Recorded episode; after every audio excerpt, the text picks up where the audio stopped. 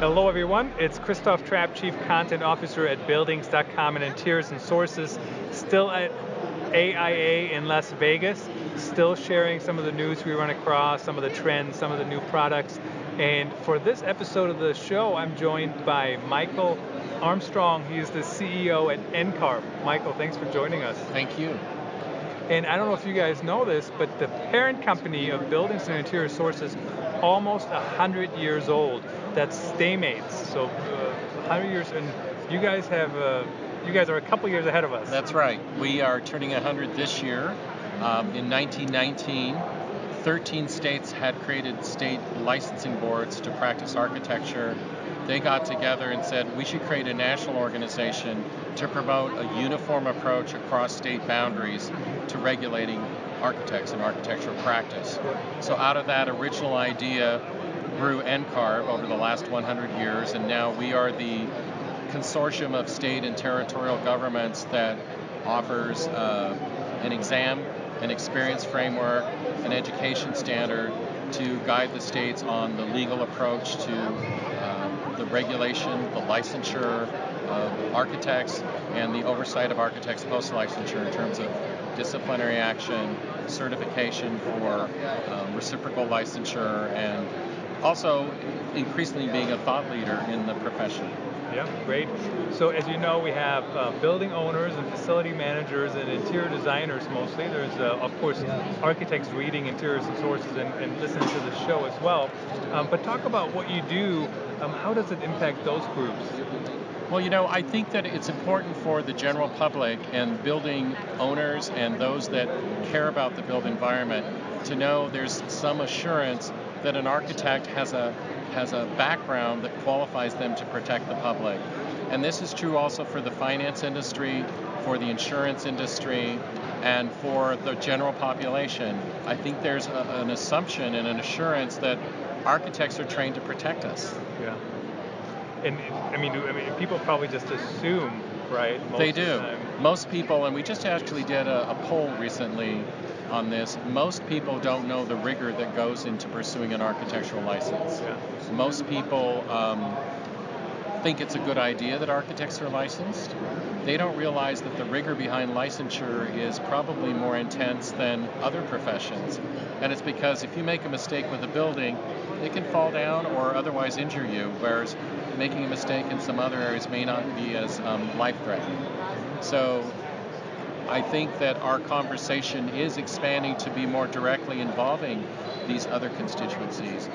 We are in conversation with the interior design community about the role of regulation and the role of licensure. Our counterpart organization, the Council for Interior Design Quality, CIDQ, supports licensing boards that frequently include architects and interior designers on the same board. So these disciplines, which have always been adjacent to each other, are more than ever in the same room having the same conversation about licensure and regulation. Very important, of course, to always communicate across. What other trends have you seen that are good to share with our audiences? Well, several years ago, we created a futures task force, and that task force was populated with individuals that might normally not be at the NCARB table, individuals that might be very much in the thick of a large firm in New York City or a cutting-edge use of artificial intelligence that may not represent your typical licensing board member. We wanted to make sure that additional voices were at our table to help educate us on the evolution of architectural practice. And if architectural practice is evolving, shouldn't the regulation also evolve? How should it evolve? Yeah. And how can we evolve it in an effective way unless we know what's really going on around the country and around the world? And so this Futures Task Force has been designed to pose uncomfortable questions or perhaps offer inconvenient truths about what's really occurring versus what we think is occurring, or to make it more clear that the approach to practice of architecture is very diverse. Yeah. It's not as uniform as some people think. Not all the same tools are being used in all places, and not even the same definitions are being equally applied. One example being responsible control? How does one review their role as a licensed architect in overseeing a project, and how much is deferred or delegated versus how much is hands-on? There is not unanimity or consensus around this issue. So how do you evolve? I mean, everything is changing so quickly, right? How do you get there? How do you stay ahead? Well, first of all, we keep in mind that we are very much anchored to our membership, which are state licensing boards appointed by governors, governed by state statutes that are adopted by state legislatures, who are largely not architects, and that their role is to protect. Their role is to create enough rigor to create confidence that the consumer can be protected by the architect. So as creative and as imaginative as we want to be, we have to make sure we're anchored in that reality of what a state licensing board needs from us. Yeah. So that's the starting point. But having said that, we are charged with creating an exam and creating an experience program that all of our state and territorial members use. We create an education standard which tries to reflect best practices in architectural education. And so through surveys and focus groups and volunteer organizations and think tanks, we try to keep gathering data. We keep trying to get information that is representative of trends. So we are constantly modernizing, tweaking, and evolving all of our programs, not on an annual basis, because that would be too exhausting to our state boards. But in the past 3 to 5 years, we have totally revised and overhauled our exam and our experience program. We've made it more contemporary in terms of the language we use.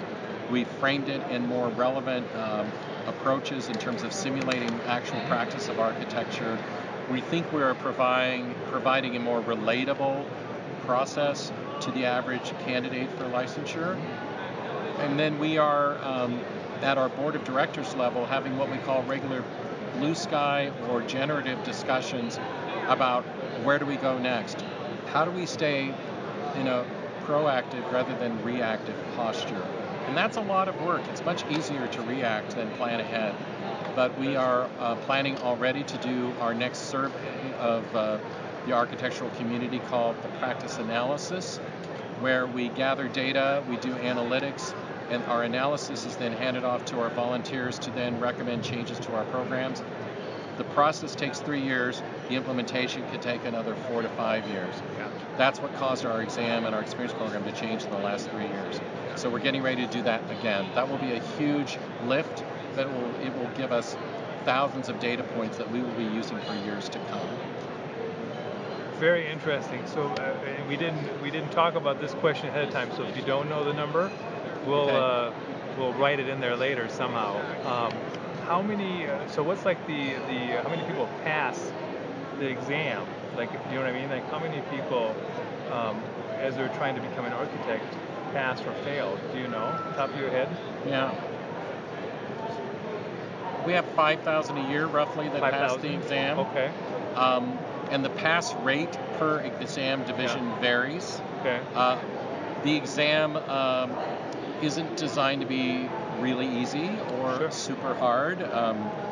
We do measure the performance of the exam, and we make sure that the exam questions are relevant. We regularly refresh the pool of our questions. And we have a pretty healthy pipeline of people going through the exam. And 5,000 is enough to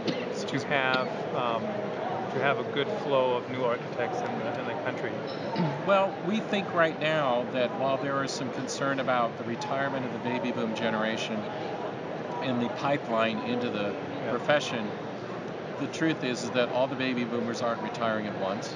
Right. Firms right now are hiring. We are at record levels in terms of how many people are taking the exam, how many people are collecting experience credits.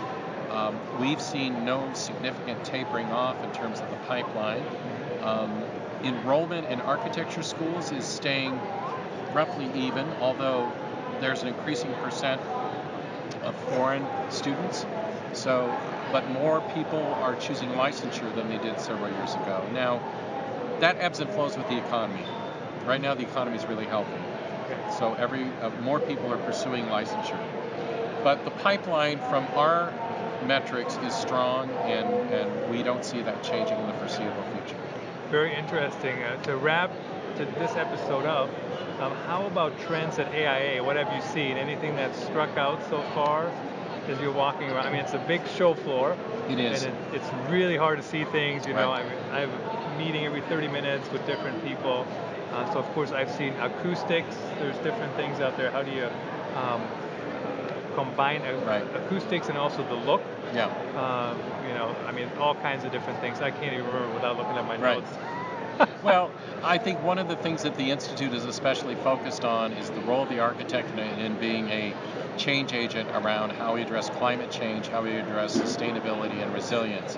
And I know that the Blue Ribbon Panel Report, which is being unveiled today as we speak, talks to the role of the architect in influencing codes, in influencing the idea of what is health, safety, and welfare, and how elements of environmental protection and protecting the planet need to be called out more specifically and embedded in every step. And NCARB is prepared to do its part. We've had a task force, or work group, I should say, on resilience. We are looking at how we can bump up some of our exam questions and experience requirements to call out issues around the environment. And we understand that we have to move from a rhetorical conversation to a deliverable conversation. And that also means, how do you drive clients to demand this kind of construction and this kind of architecture? What's the role of codes? What's the role of the marketplace in demonstrating cost effectiveness? And what does this look like in architectural school curriculum? What does it look like in an exam question? So we're at the beginning of a conversation that is long overdue. And some people feel like they've been having this conversation for years, but now's the time for action. And we anticipate the Institute is going to want to have a big voice in this. And so that's a trend I hear coming out of this conference. Very interesting. Michael Armstrong, CEO of NCARB, thanks for joining us. Really appreciate it. If you're listening on iTunes, Spotify, etc., feel free to check us out, buildings.com and interiorsansources.com. Thanks, everyone, for listening. Okay.